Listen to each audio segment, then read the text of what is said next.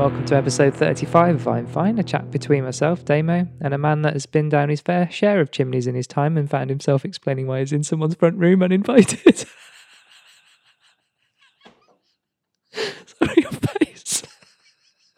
I, might, I don't have a second one. If you don't like that one, I can't. I can't. I like your reaction Fuck. to it. I think it's a pile of shit. but Your laughing's quite amusing, so keep it in. Oh. Chat around the subjects of health, wealth, well-being, fitness, but it's still making me laugh. Sport and all the difficult things and the uncomfortable things. I think we talk about those, don't we? Yeah. We're all work in progress. We're all work in progress, and this podcast is no exception. In short, it's a poke at our perfectly imperfect lives. You've probably got a story about that, haven't you? And if we can make just one person feel like they're not alone in all this madness, then our work here is done.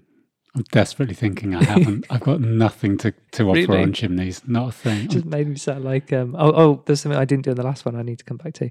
If you haven't already subscribed to us in your favorite podcasting app, then please do so. And if you have a spare moment, leave us a five star rating on Apple Podcast. And like we said before, make Mark's Christmas wish come true paint, I, uh, paint some paint some links. Yeah. by sending this podcast link to just two of your friends.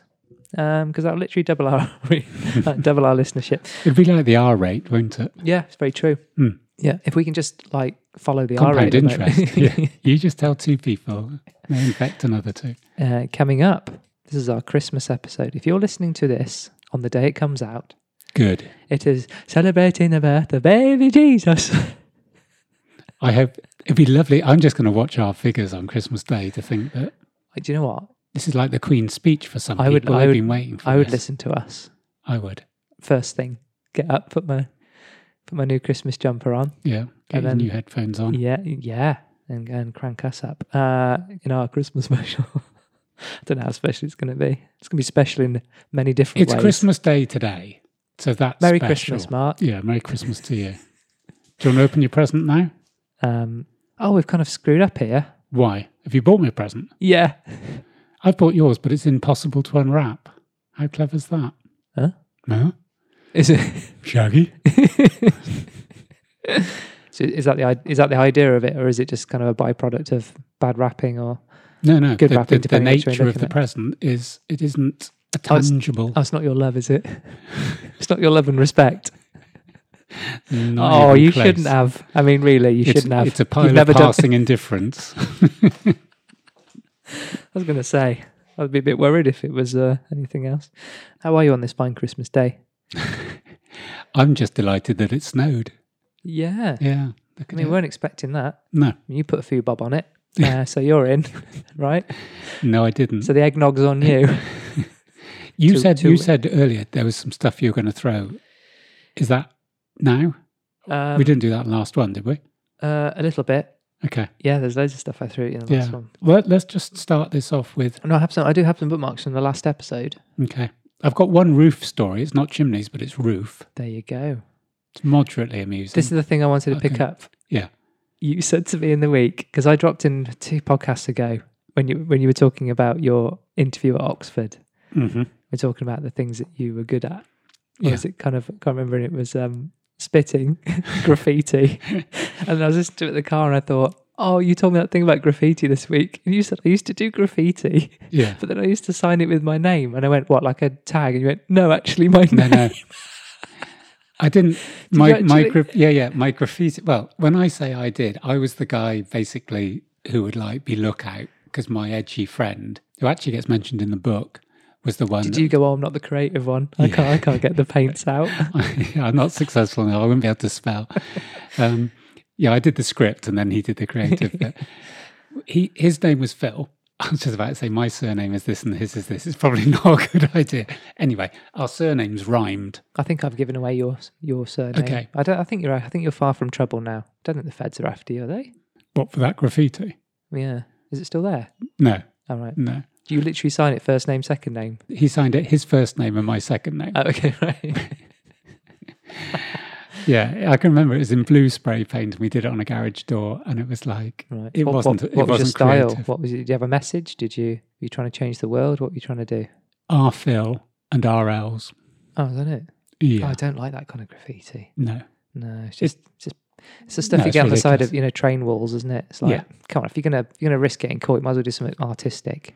So do something creative. Mm. Might as well say something. It's your chance. It's Yeah. your it's your platform. Yeah, For the it's your canvas, isn't it? Yes. it Yeah, is. I'm not proud of it. I'm not going. Ooh, look at me. No, it's edgy." it's just funny the way you just kind of put your name, literally put your name you can, you comparing me to Banksy probably that doesn't ring quite as true.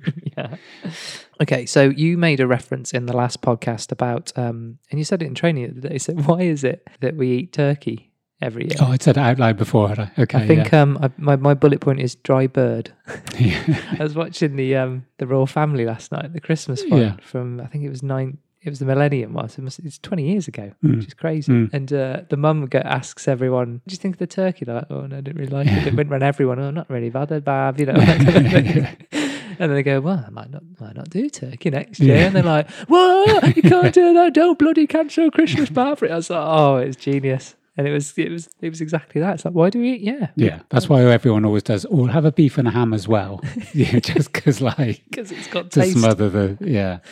Um, The but it- same could be said for Christmas pudding, mince pies. But, I mean, they're okay, but you're not going to have them. no, They're not going to be a staple, no. like say a donut. You're not going to have a mince pie. But it's that thing, you know, why wouldn't you just eat the things you enjoy eating, Yeah, which even though you had them last week? So, uh, uh, two podcasts ago, we Yeah. mentioned um, God, didn't Mhm. we? And you said um, God created the world. And I went, allegedly. Yeah, We talked about the baby Jesus, not Mhm. the baby Jesus, even the grown up Jesus. the little baby Jesus, like the little Lorraine Kelly. yeah, yeah. and you said you looked up um, how old Jesus was. Yeah. And I think I think the the Thirty-three consensus. Yeah, I think that is Yeah. about 33. Yeah. They've kind of worked it out. The reason we have Christmas is because there was a little baby born all those years ago. yeah. He turned out to be a bit of a dude, hmm didn't he? hmm And I think where I come from on this is The Midlands. Yeah. the Midlands consensus is um, I don't think I've ever believed in the little baby Jesus. hmm Um, because you realise you go think back at school and you just told all these things as if as if they're gospel. Yeah. Um, according to uh, the teachers. Yeah. and the other three. it's very confusing, isn't it? You Yeah. think you look back as a child, you know, there's there's the Santa lie, there's the Yeah. there's the re- the religious story, hmm and then obviously kind of Christmas now is a is a mixture of paganism, Christianity, Commercial. Am- Consumerism. Amazonism, Yeah. and everything else. Argosism. yeah. And I thought actually, if we didn't have Christmas in the form we had, do you think as a as a as a society, as a world culture, whatever, we'd find something to celebrate at least once a year in a big way? You know, I'd argue that we probably would find something. The reason I was sort of, you could see my eyes working then was. Do you I- believe in the little baby Jesus? No. Right. Do you believe there was a there was a chap called Jesus who um who had some pretty radical ideas for the time? Okay. Do you think the story is completely made up? Yeah. Okay. Completely. No, not even based on you know Well, every, or an- the biggest st- Chinese whisper. well, there, there's some element that, that at some time, 2,000 years ago, there was a guy in, in some country who did some things. Yeah. But, I, and this is coming from That's kind of what I'm saying. You know, it's kind of there's no smoke without fire. You know, there was not a lot of writing. There's definitely no Instagram. No. Was there? No. Twitter? No, that wasn't around. You know, people wrote stories and, and documented things. The word would get around, wouldn't it? If you had some ideas that were so pro- so progressive, Yeah. so out there, people are going to hear it. You know, it's going to go from town to town, isn't it? You know what I'm, I'm, saying? str- I'm str- I'll tell you why I'm struggling. I'm struggling because in my mid teens, I became, for about a year, 18 months, became very religious. oh, did you? And on my own back, decided to get confirmed. And I wore a crucifix and Mm. believed. I spent I spent three days with some Franciscan monks in Dorset. Mm. Um, a silent order that was tough.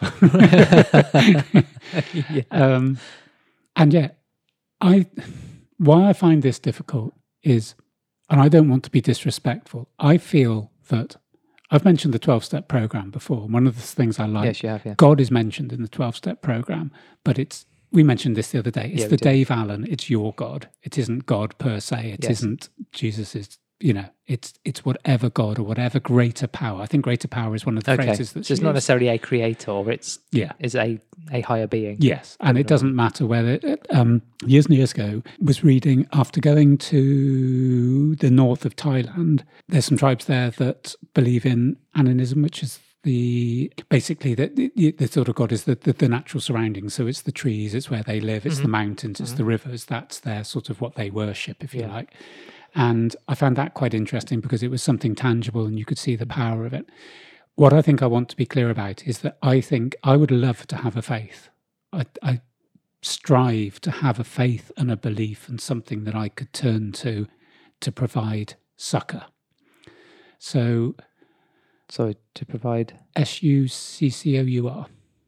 Okay. I'm going to look it up because I'm not sure what it means. You said it was such. You said it was such conviction. Is it a new word? I to feel you? it. I feel it's comfort, solace. I don't know. That's what I'm feeling. Assistance and support in times of hardship and distress. Give assistance or aid to. Roger Rabbit. Yep. I would love to have a faith. I would love to have a belief system that gave me a framework to to relate to, to turn to, to believe in. Okay. And I don't. And I think one day I will. I think one day I will come across Mhm. something that that that rings my bells. My my difficulty, I think, is that I would see the Bible as not much more different to Goldilocks and the Three Bears or Hansel and Gretel or J.K. Rowling because it's to me, if you use the Bible as your handbook for Christianity, Hmm. you can't either pick and choose the bits you like. But if you read the Old Testament, I mean, Noah lived to 740. Okay. If you read the Bible, Mhm. not sure he did. I wasn't there, so I can't prove it, but I don't think he did live. It's something like that. Someone, you know, I think you're. Yeah. I think you're right about you either. You don't just go. Well, these bits are right. Oh, we Yes. we'll, we'll just forget about the stuff about homosexuality. yes, or some people don't. yes, Or some people literally live their life like that. yes. So I think you either take the whole thing. Yeah. Or you don't. And if you take Adam and Eve strictly as the first two humans, Yeah. then we're all just so it must have been their son and daughter Mm. that then had children. Do you know what I mean? It doesn't. It isn't yeah, a comfortable. It was a little bit unsavory, Yeah. isn't it? So what I'm saying is, I couldn't embrace the Bible as a handbook for Christianity, and some people will be going, "You don't have to. You Mm. can believe in God. You don't have to believe in the Bible." Why I struggle is that what we're talking about now with Jesus is in that handbook. You know, Yeah. the, the New Testament says the things he did, Yeah. and some people could say, "Well, he didn't strictly turn water to wine," It's, a, or me- it's a metaphor. Yes, it's a metaphor, but you can't pick and choose. And there is so much in there that I don't feel comfortable about that I wouldn't, if someone goes to me, well, explain this. To me, God didn't make the world in seven days. Yeah. Yeah. People might believe he did, people might not. Nobody's right or wrong because mm. nobody actually mm. totally knows. Yeah. But I think I can't nail my colours to the mast of something that I feel has elements that I don't feel comfortable with. Yeah. You know, I don't think any anything can be scoffed at because, uh, you know, No, I'm definitely everything's is kind of as no, no, no. Everything's is kind of as valid as uh, as, as Yes. everything else. Then you get onto kind of the higher power, and we talked in the creativity episode about allegedly God creating and being a creator. I was Yeah. thinking about it today. He didn't just sit around and think about the idea of. No, uh, he didn't a wait till world- January the 1st. he did start on a Monday, though, did he? Is that right? Oh, yeah. that blows out the water.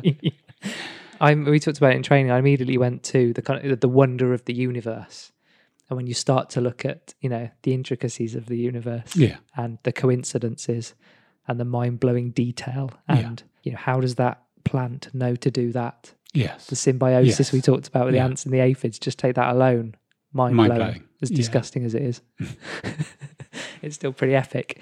And I think um, yes, there, there's science there, but even some scientists can't quite comprehend the amount of coincidence and the amount of things that have come in together in order to provide the balance Yeah.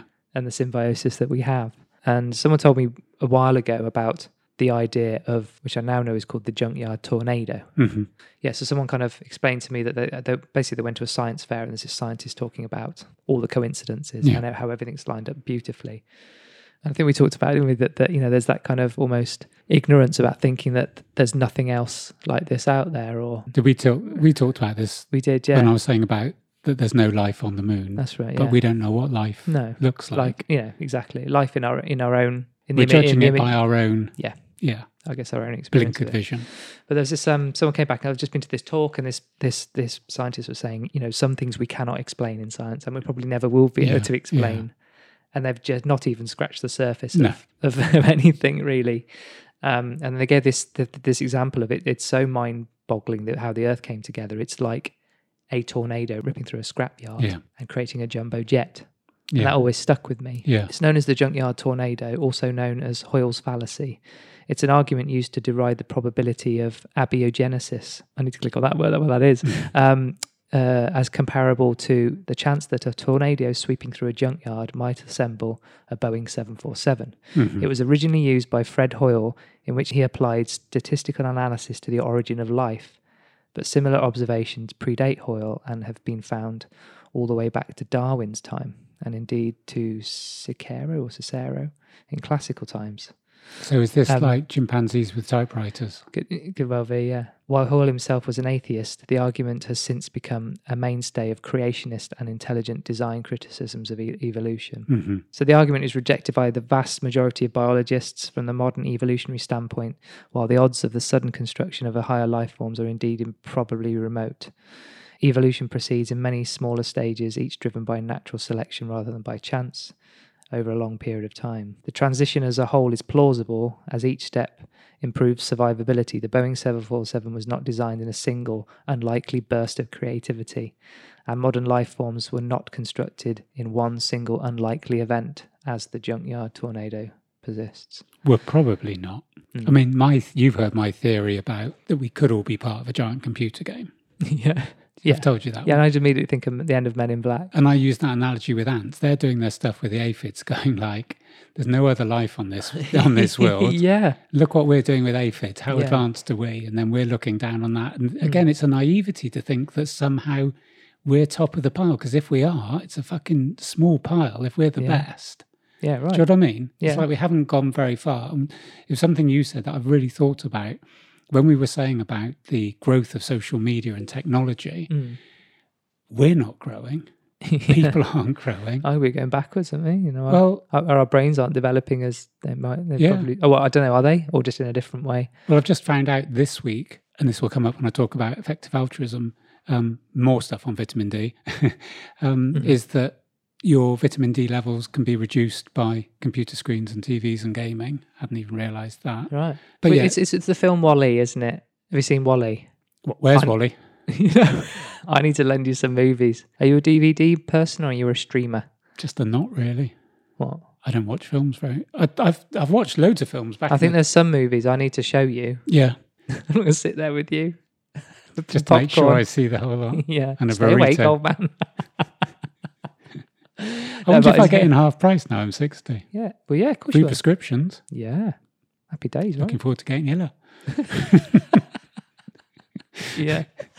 Um, No, it was 950. If he can do it without statins, I No, can. right. And also, we also talked about in the very same thing, vein of that, where we're mostly looking out, aren't we? That Mhm. way, oh, to the vastness of space, and it's when we're sending probes out there, and Yeah. all we, we're learning Yeah. more and more each the time. I put that thing on Instagram about the the microbe in the dirt, which looks like it's the smallest Yeah. animal known to us currently, yeah. which I think is an important thing to say.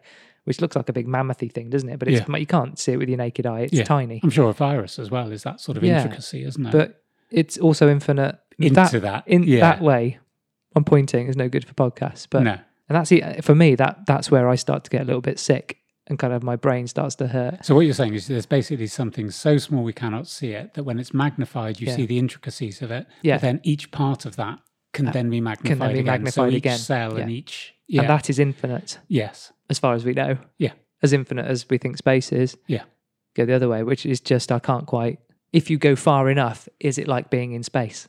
Yeah, far enough. It is is the, the size of it comparable? If you were that small, Yeah. is the com- you know would it be like just floating around outside the space station with all that around you Mm, in- yeah. in, a cell? Yeah. Mind blowing, right? Mm. always remember in and we did uh, RE. We used to do RE at school. I went, I never forget. James McGregor sat there and went, "Miss, if God exists, who created God?" yeah. And she was just like, oh, Classic, classic hell." James. Yeah, James, get out. Every lesson you do this, and he just kept going, "Yeah, but who created God?" And he was just on one. You know what I mean? He just Yeah. wouldn't let it, wouldn't Yeah. let it lie. And uh, yeah, you're stuffed, aren't you? You can't answer that. Sorry, let's bring this back to Christmas because it's Christmas Day. Christmas bingo you've talked about. What are the things you're expecting uh, in the week up to Christmas and in between Christmas and into New Year? So- So, I would go coming up to Christmas. It's like it's crept up on us. Isn't Oh, it? that's now that came up God, today. actually, gone quick Yeah. this week. God, I'm just This it's just week, just on us. Yeah.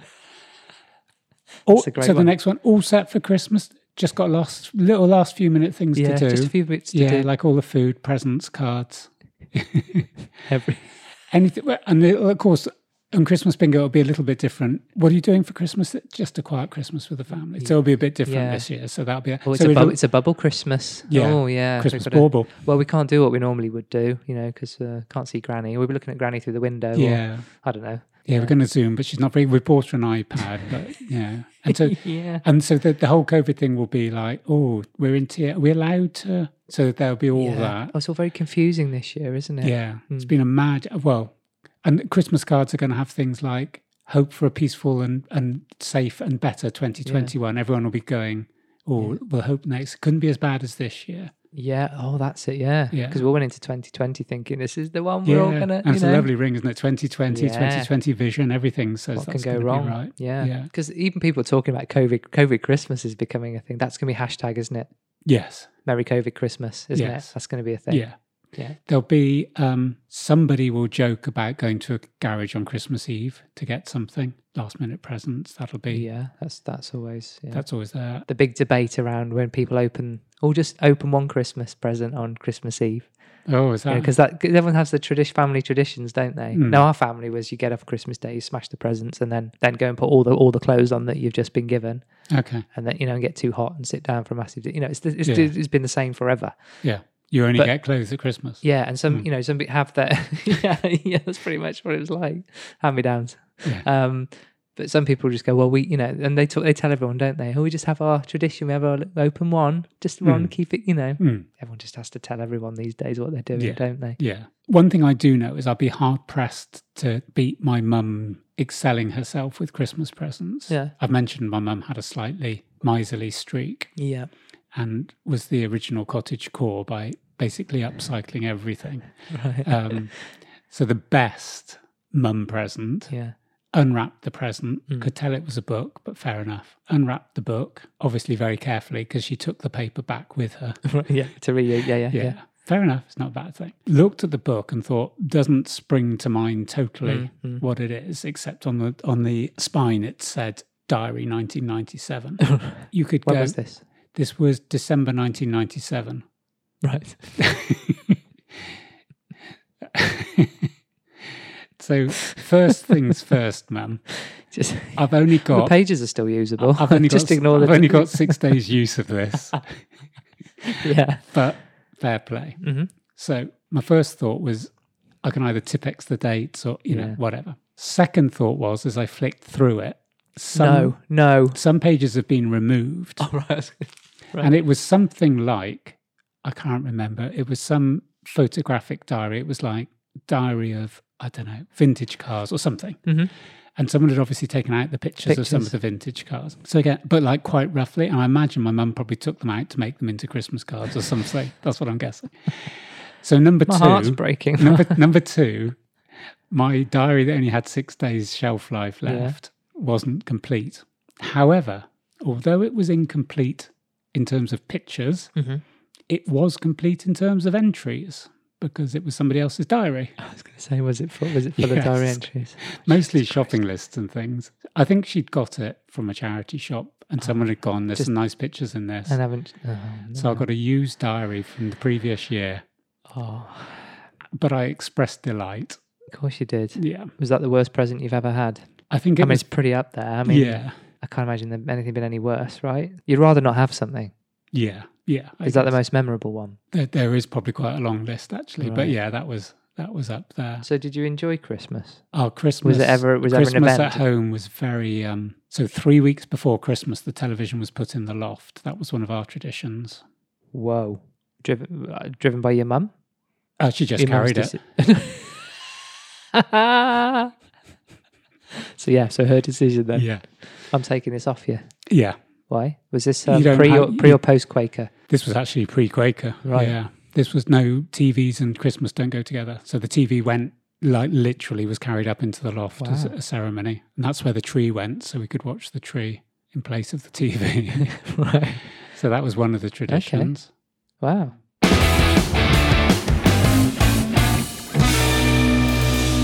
So here's a nice Christmas themed subject for this podcast. Yes. Effective altruism and self actualization. Catchy, eh? yeah, off the tongue, that one.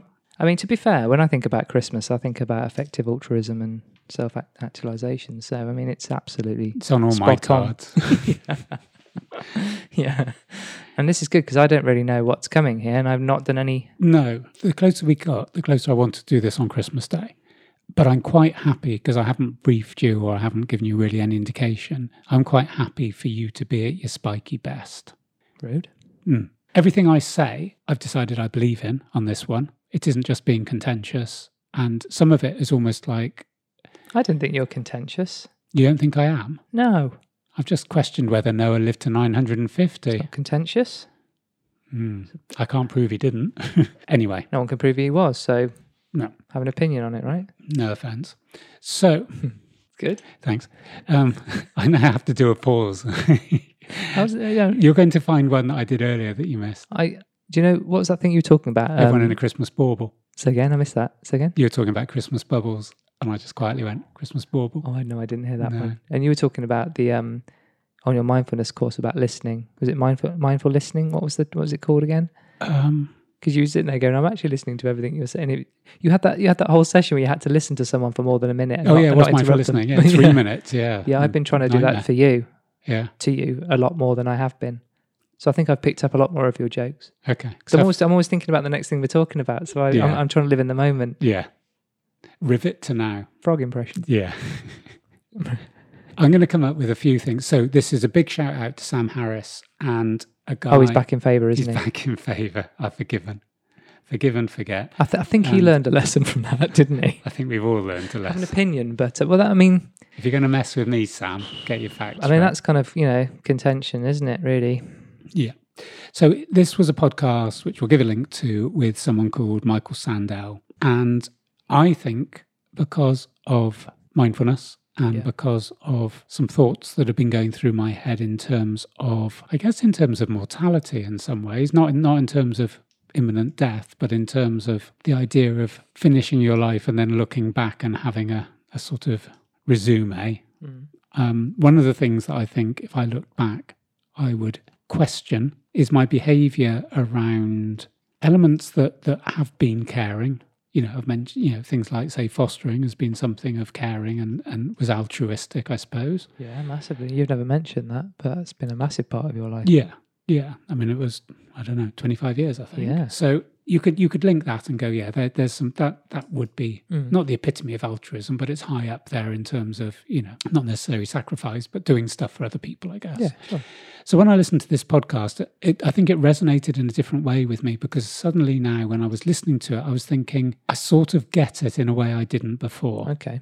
And so I'm just going to chuck out a few comments and a few lines. we have touched on altruism, and I think I meant I can't remember the money one we talked because I think I raised the question about can there be true altruism? It's a big subject in itself, yes, and like all we talk about is balance, drawing the lines, blurred lines. yes. And I think what what's going to happen in the next few minutes is that my brief is going to be that altruism actually should be shouted from the rooftops and not seen as some sort of quiet, get on with it and don't announce it. There's a guy called Peter Singer. I'm not going to give a full detail. I've looked into him a bit. He's a philosopher. He did a TED talk. He's also he's he's Australian and he was given um, a professorship or a doctorate or whatever it was at Princeton, and there was massive protests um, by people with disabilities actually because some of his views around what a person is or how we look at animals in relation to how we look at humans, he comes up with what would be seen as really controversial views. So I don't want to go into Peter Singer at all. I'm mentioning him because of this particular Sure, analogy, sure, which I think is really good. Okay. The analogy he gave, and we're going to be touching on self made man in a minute, which is something I think you might, I think that might just rattle your cage. So, Peter Singer in his TED talk and in some of the other talks he's given gave this example. A successful businessman is walking through a park. He's in a designer suit, designer shoes, phone in his hand, and he's walking past a shallow pond that he's walked past many times in the park, hmm. and he sees a toddler in trouble Right. in the pond. His first thought is, I hope that kid's all right. You know, just like looking across, is it just playing? Is it whatever? His second thought is, it's a two year old child, must have some parents, there must be someone responsible. So looks round to see and realizes that the child is in trouble and that there's no one caring for that child. And the way he says it, he doesn't say this necessarily distinctly, but this is the sort of intonation of his uh, uh, of his brief. Is he's then got sort of like a fork in the road, and one is I jump in and I save the toddler from Yeah. drowning, Yeah. but I'm probably going to ruin my shoes, ruin my suit, and I'll probably drop my phone. So there's a cost to me in being altruistic. There's a Okay. material cost because I can't jump into a pond without ruining the suit. Yeah. And then the other option is it's not my problem. I just I walk on by. And so when he does the TED talk, he asks the question, you know, how many of you would have saved the toddler? And it's like 96, 97% put Yeah. their hands up. One or two people don't.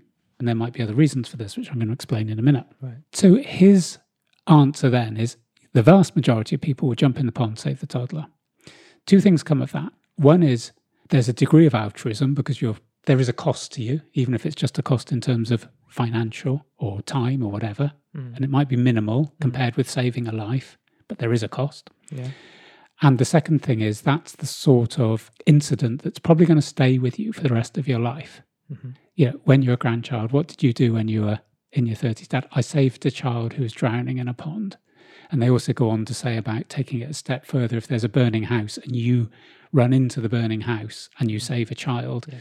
That's going to be, you know, top three events of your life. Life defining. Yeah. If we're doing a Yeah. podcast now and you come up, instead of telling me about used diaries, come up with your best ever.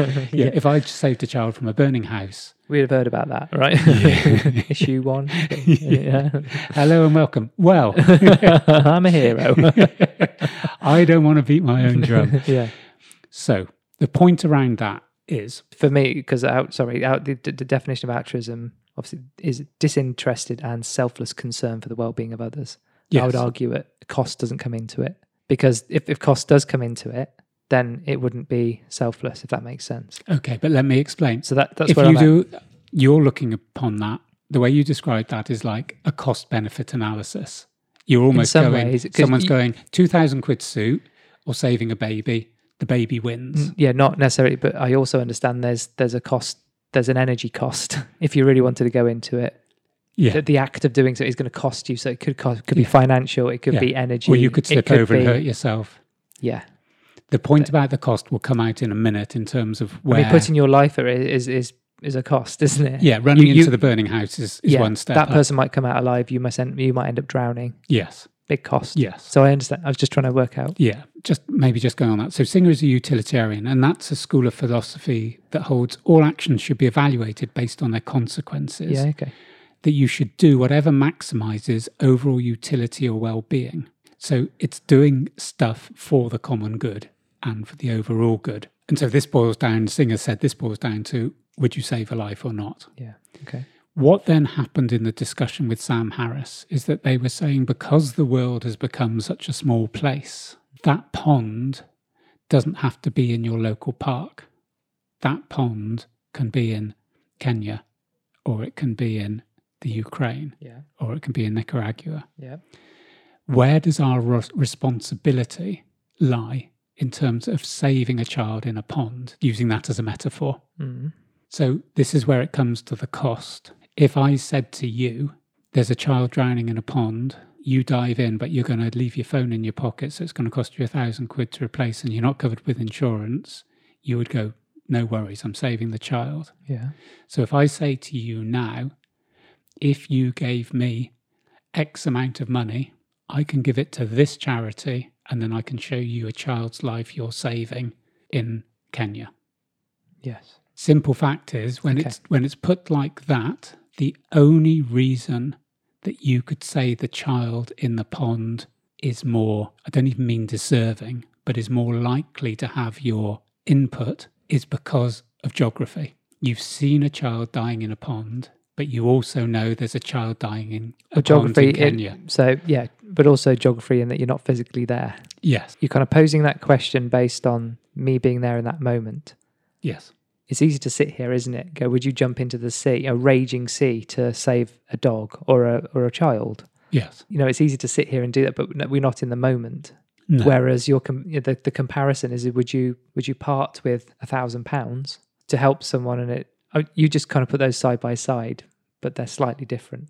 One's a kind of proactive thing. One's a one's a, a reactionary thing. Does that make sense? Yes, no, I understand. So that. th- those are quite different, but I understand the kind of the premise of okay, that's cost you a physical uh, and a, um, a monetary amount. yes, If you flip that and go proactively, would you put some of that money towards that to help? I see where you go, and they're not quite like Okay. for like kind well, of. they're not scenarios, like for like, but but in some respects they are. So let me give you another example. We're Mhm. doing a podcast, and I said to you after this one on in- effective altruism, a friend of mine from Kenya Mhm. would like to be a guest, Yeah, and you welcome this person into your home, yeah, and they sit in the chair opposite you, hmm and they say, "Thank you for having me as a guest. I'd like to tell you about something that's happening in my village. yeah, My daughter has got this disease." yeah, And if you gave me a thousand pounds now, I could fly back to Kenya and she would live.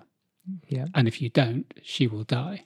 I believe you would give all things taken into account, you would give that person a thousand pounds, or you and I would give them five hundred pounds each. I'm making an assumption. It's fine for you to disagree. I, I'd I'd feel very awkward. yes. What I'm saying is is that when something is presented hmm in a real life situation, Yeah. when you have to make that decision, Yeah. you're going to feel awkward. I'm not saying necessarily you give the money, but you're going to give it consideration. Yeah. But you know, factually, there's people dying Yeah. in Africa today. Yeah. That if you and I gave five hundred pounds each or thousand pounds each, those people wouldn't die. Yeah.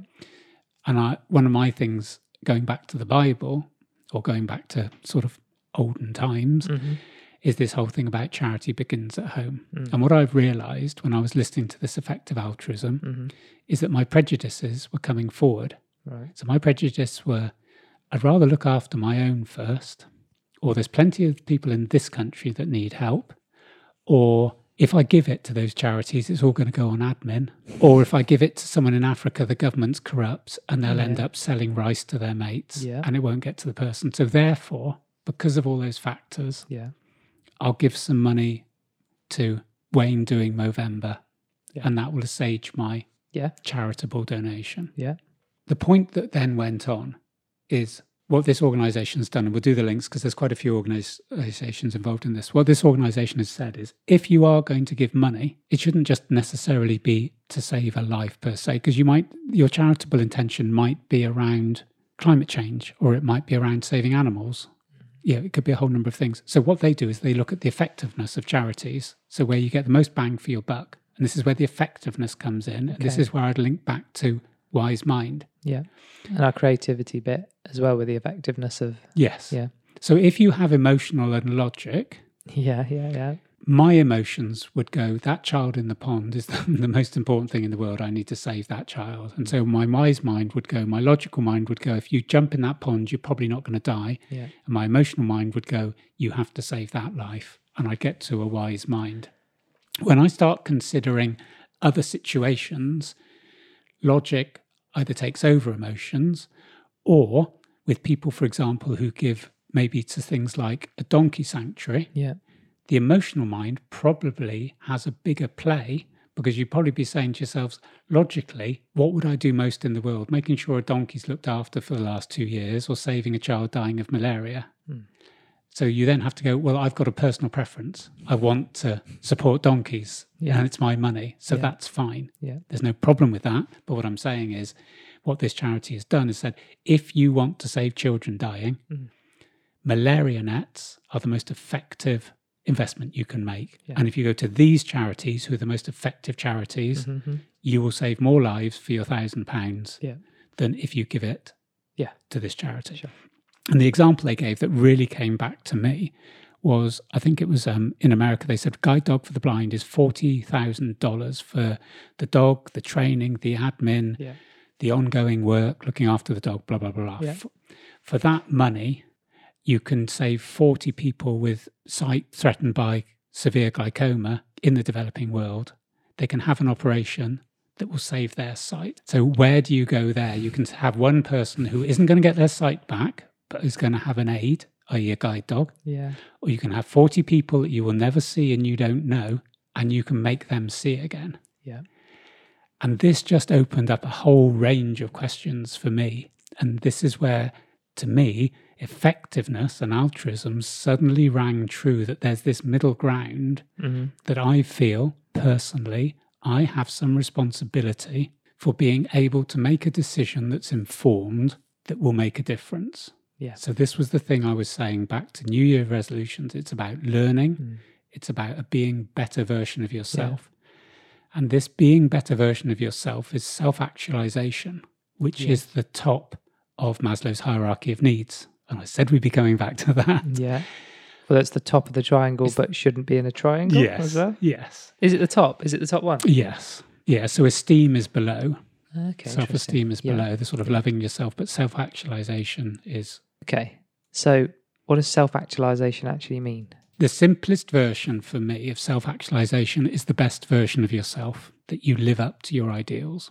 That's to me, I mean, there's loads more, and you can you can read Maslow and see. I mean, if you've got his little Yeah, this is from Maslow. Yep. 1962. Yep. Also referred to as self realization or self cultivation. yes, Can be described as the complete realization of one's potential as manifest in peak experiences which involve the full development of one's abilities and appreciation for life. yes, being the best you. Yeah. So one of the things why I was saying about that Maslow hadn't done the triangle of the pyramid in that format, although it fits that format, Yeah. if you look at the bottom of Maslow's hierarchy of needs and you've got the basic needs such as accommodation and food and shelter, Yeah. when we're talking about meditation and mindfulness, which is probably going up to the top under is, yeah. self esteem and self actualization, Yeah. we're in a privileged position that we can go, I'm going to take 20 minutes out because we don't have to forage for food, we don't have to search for water.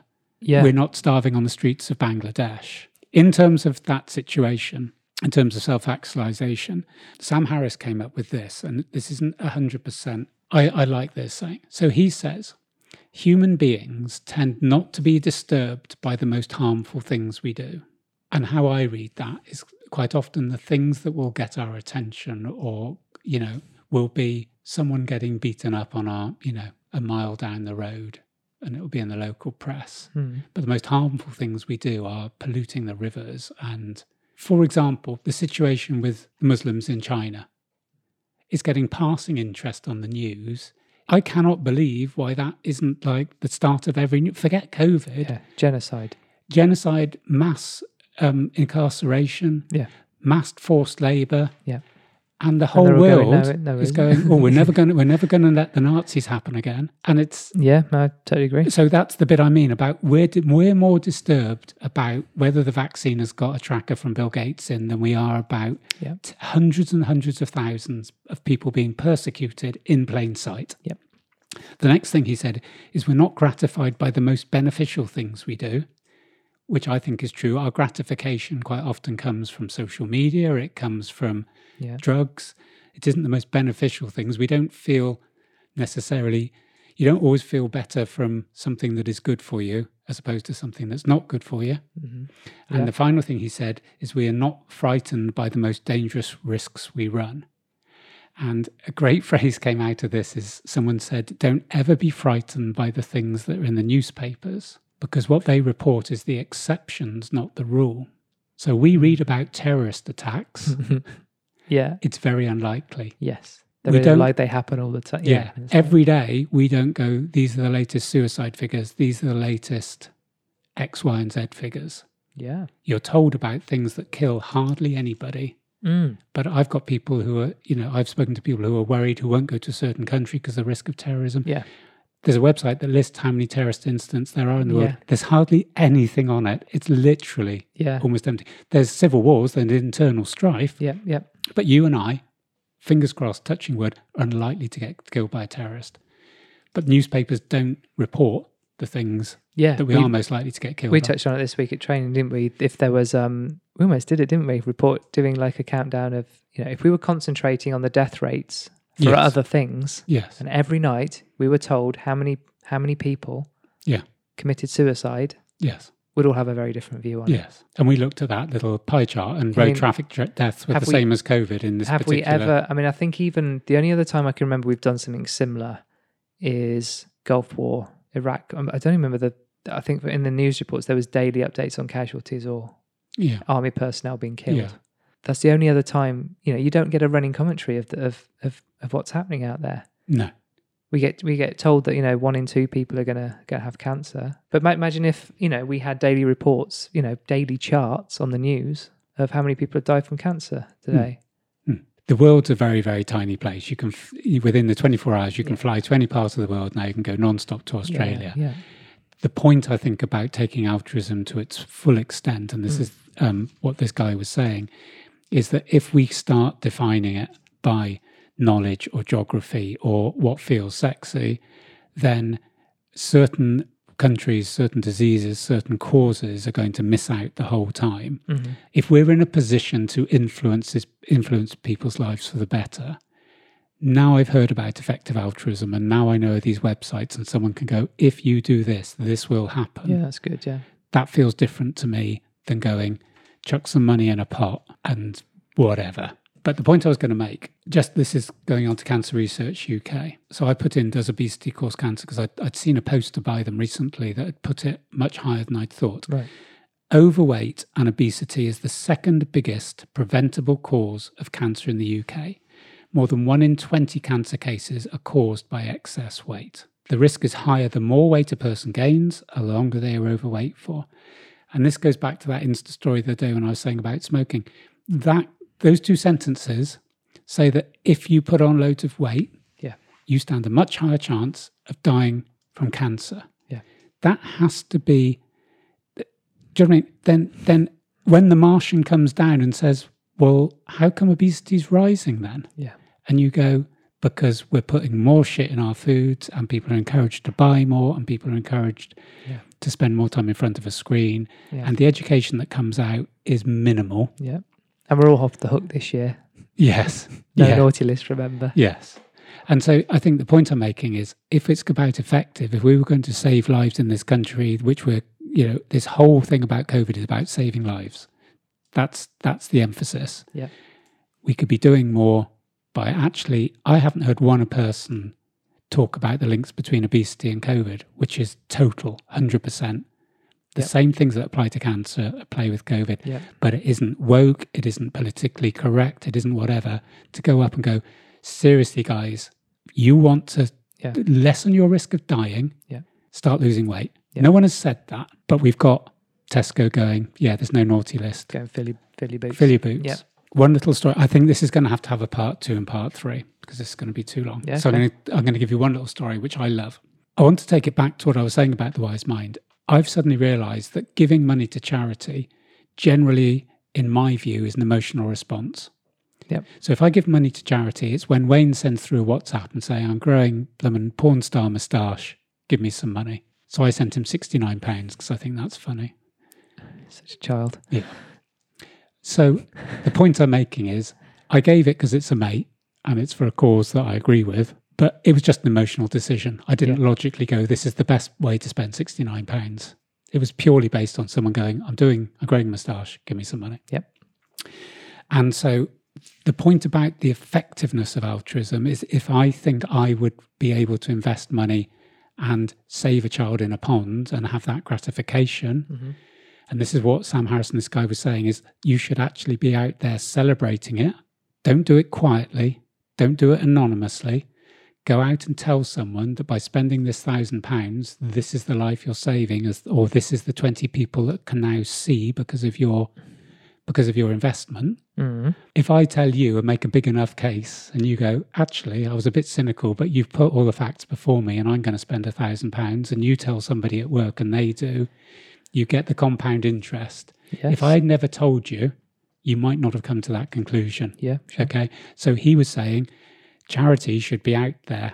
Don't do anonymous donations. Tell people what you're doing them and tell them the reason you're doing it. And this is the, the one I love about effectiveness and about things being sexy. Something called Play Pump was in was invented in the early 2000s. And it was a facility to enable villages, I think it's mostly in Africa, to pump water Mm. into the village. Yeah. Good idea. Makes sense. Probably would give a few quid to it. And the idea was, which is a fantastic idea, that they put in roundabouts in the villages for the children to play on. Yeah. And the motion of going around the roundabout Oh, yeah. pumped water to Nice the one. village. Very good. And a load of celebrities Mm. got behind it Yeah. and they raised, I think, hundreds of millions. Yeah. And these roundabouts were put in villages throughout Africa. Yeah. The villages themselves weren't actually consulted. It was just like, we've got this brilliant new idea for you. Okay. And they were put in. Yeah. Two things in terms of effectiveness. Number one, pumping water isn't the major problem in African villages. It's the cleanliness of the say, water. the quality of the water. Yeah. Yeah. So having chlorine tablets that were added to the water that was pumped would save more lives and be of more use than Right. purely getting the water from the ground. Second thing was they worked out on average to get enough water up to serve the village, Mm. you would have to play on the roundabout 24 hours a day. so that was the second thing. Right. Thirdly, after they'd been put in, after a few weeks, the kids actually got a little bit bored. For the reason was that because you needed to actually be working, it wasn't a roundabout where you span round and round and then sat on it. You had to continually push it. So it wasn't a fun It like had- in a playground. Yeah, because there's no resistance on, Yeah. a, on a normal roundabout, is yeah. there? So so back in the day, we'd always have that one person that would do it. You'd all sit Well, on you'd it. spin it, and then you'd have Yeah. to jump on it. Yeah. Yeah. And there'd always be one that would do it faster and better, and he'd jump on it and you'd spin round This is round. like the round. wheel of fortune. This has got a tick, tick, tick. Yeah. He's going to it just slows up pretty quick. Yeah. So because of the resistance in terms because you actually were physically pumping water, it wasn't a fun thing. And as I say, millions of pounds, Pounds, were right, invested yeah, in that yeah. and they're now dormant. And I looked on their website and they've gone, I think this year they've put in like 10. They're still going. Colgate-Palmolive put some money in, probably because it just looks good. Yeah. Yeah. So the point I'm making is that, that that was something that appeared sexy and seemed like a great idea. When I read the first half of the article, I went, why didn't. I Yeah, think of that? it's absolutely genius. It was like I went to a festival once and there was a DJ. You could request a record, but you had to cycle on a bike to power the decks, which Yeah. was like, and even that got boring after, you know. so, yeah, that's the point I'm making. So I think there's a lot more that we could say on this. I think there is because I'm, I'm, I'm immediately going into the telling the people about it. That's good, but also you get the people. This is where the altruism often breaks down, where people are doing it to be seen to be doing it, and that the whole point of altruism goes out the window. You know what I mean? Oh, look at us, we're a big corporate. However, we do this and we give this to these people, and what you know, regardless of whether it is effective or not.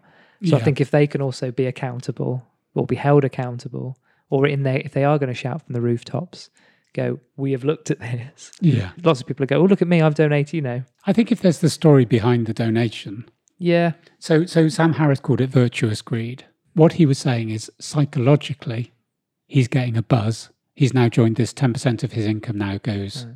into this fund that does Right. the most effective charities. And he says he gets a buzz from it. that's good. But what he's also said is that although he's getting the most bang for his buck by being, doing malaria nets, he went, that isn't really what I want to do. Yeah, So I'm going to pick a few people that aren't the most effective yeah, use yeah. of my money because they live down the road from for, me. for whatever, whatever reasons. Yeah. And the point he made, and this is the final point I'd like to say, is he said, in uh, evidently in the Bay Area of San Francisco, there's a massive homelessness problem, really, really bad. And he was saying in a developed world, and this is my point, we haven't come that far.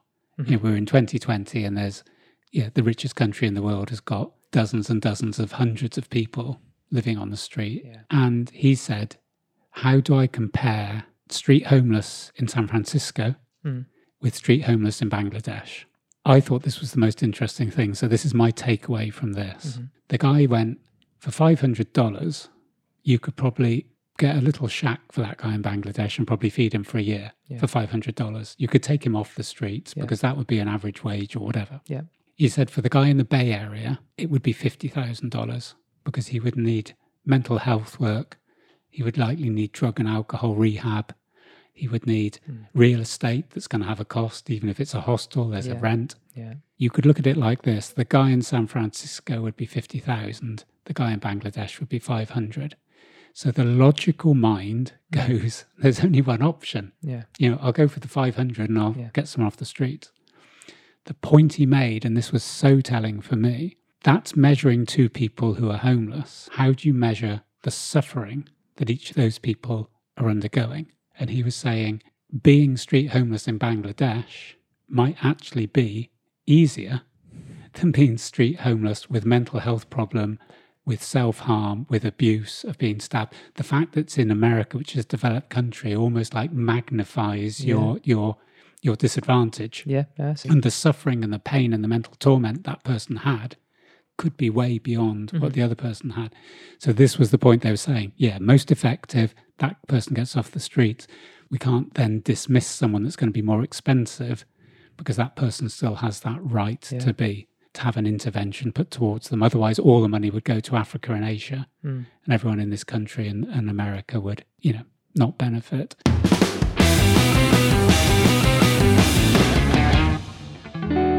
We've eaten our Christmas dinner. It's Yeah. delicious, wasn't it? Yeah. Bit dry. Yeah. Why is it? Why do we have turkey every year? Yeah. Um, there's some leftover turkey. yeah. Being a chef, what would you do with it? Give it to the cat. Okay, excellent advice. Go on then. Next. You can say that last year. You didn't have a cat, did you? it's got a novelty now for you. Give all your leftovers to the cat. Okay. Um, next one. You're feeling a little bit sluggish. Not everybody has a gym No. like they like you do at your house. No.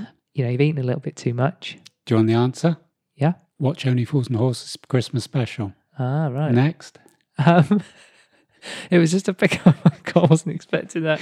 Um, it was just a follow up on the the Now Year's resolution. Obviously, we just talked about the little things you're putting in place, not Yeah. just your creative exploits, Learning and being y- better. but your altruistic exploits as well, Yep. which is good, and that's to be continued, isn't it? Yep.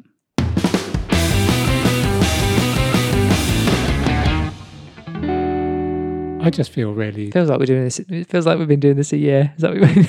it feels like this is a wrap up and a big. It does feel you. longer than it has been. I Yeah, just, I just feel really humbled by, and I don't mean this in a soppy, stupid way. I just think the fact that people listen to this, the peop, the fact that people give us, you know, the fact that people get pleasure from this, I just think is a is a real privilege. Yeah, we, we do know Yeah. that, don't we? there's there's evidence. Evidence suggests there's more evidence than this than there is on Yeah. COVID. No, I just I just think it's that bit around. It is humbling. I enjoy every single minute of it, and I mean it's that type of year when you just sort of yeah, all the shows are going to be looking back, and I just think looking back Mm. at whatever it is, 34, 35 episodes. I just Yeah. and but I think it's I don't think maybe we thank people enough for listening because you said something a little while ago. You said the two two commodities we've got are time, Time and and attention. Yeah. And that, that rang true to me. And I'm thinking the fact that people, even if they do it because they enjoy it, they still are making that effort. Yeah. Um, and there's a lot of other stuff out there that they could be giving Yeah. their time and attention to. Well, I find it hard to say thank you. You'll be accepting compliments soon, won't you? I'd just like to say thank you for Damien. That's it for this episode. Uh, well done for getting this far and thanks for listening. Um, there'll be quite a few links and references in our Mm. show notes. Please make sure you subscribe to us via your favourite podcasting app. And if you enjoy this pod, then please do tell a friend and spread the word for us. If you'd like to give us a rating and review on Apple Podcasts, that would be marvelous. And uh, you can give us a follow on Instagram and Twitter at I'm Finecast. And you can send an email to us at I'm Finecast at gmail.com. So the next episode we've got, we have we have touched on death in the last Mm. two episodes, haven't we? Mm. I'm sure we have. Oh, yeah. Yeah. Graveyards, gravestones. Oh, yeah, that's right. So we're going to go, we're just going to go straight in, aren't we? We're going to look the Reaper right in the eyes and talk about death Yeah. just to really cheer everybody up. The Brothers Grimm. So, on the death note, Merry Christmas. yeah. Merry Christmas.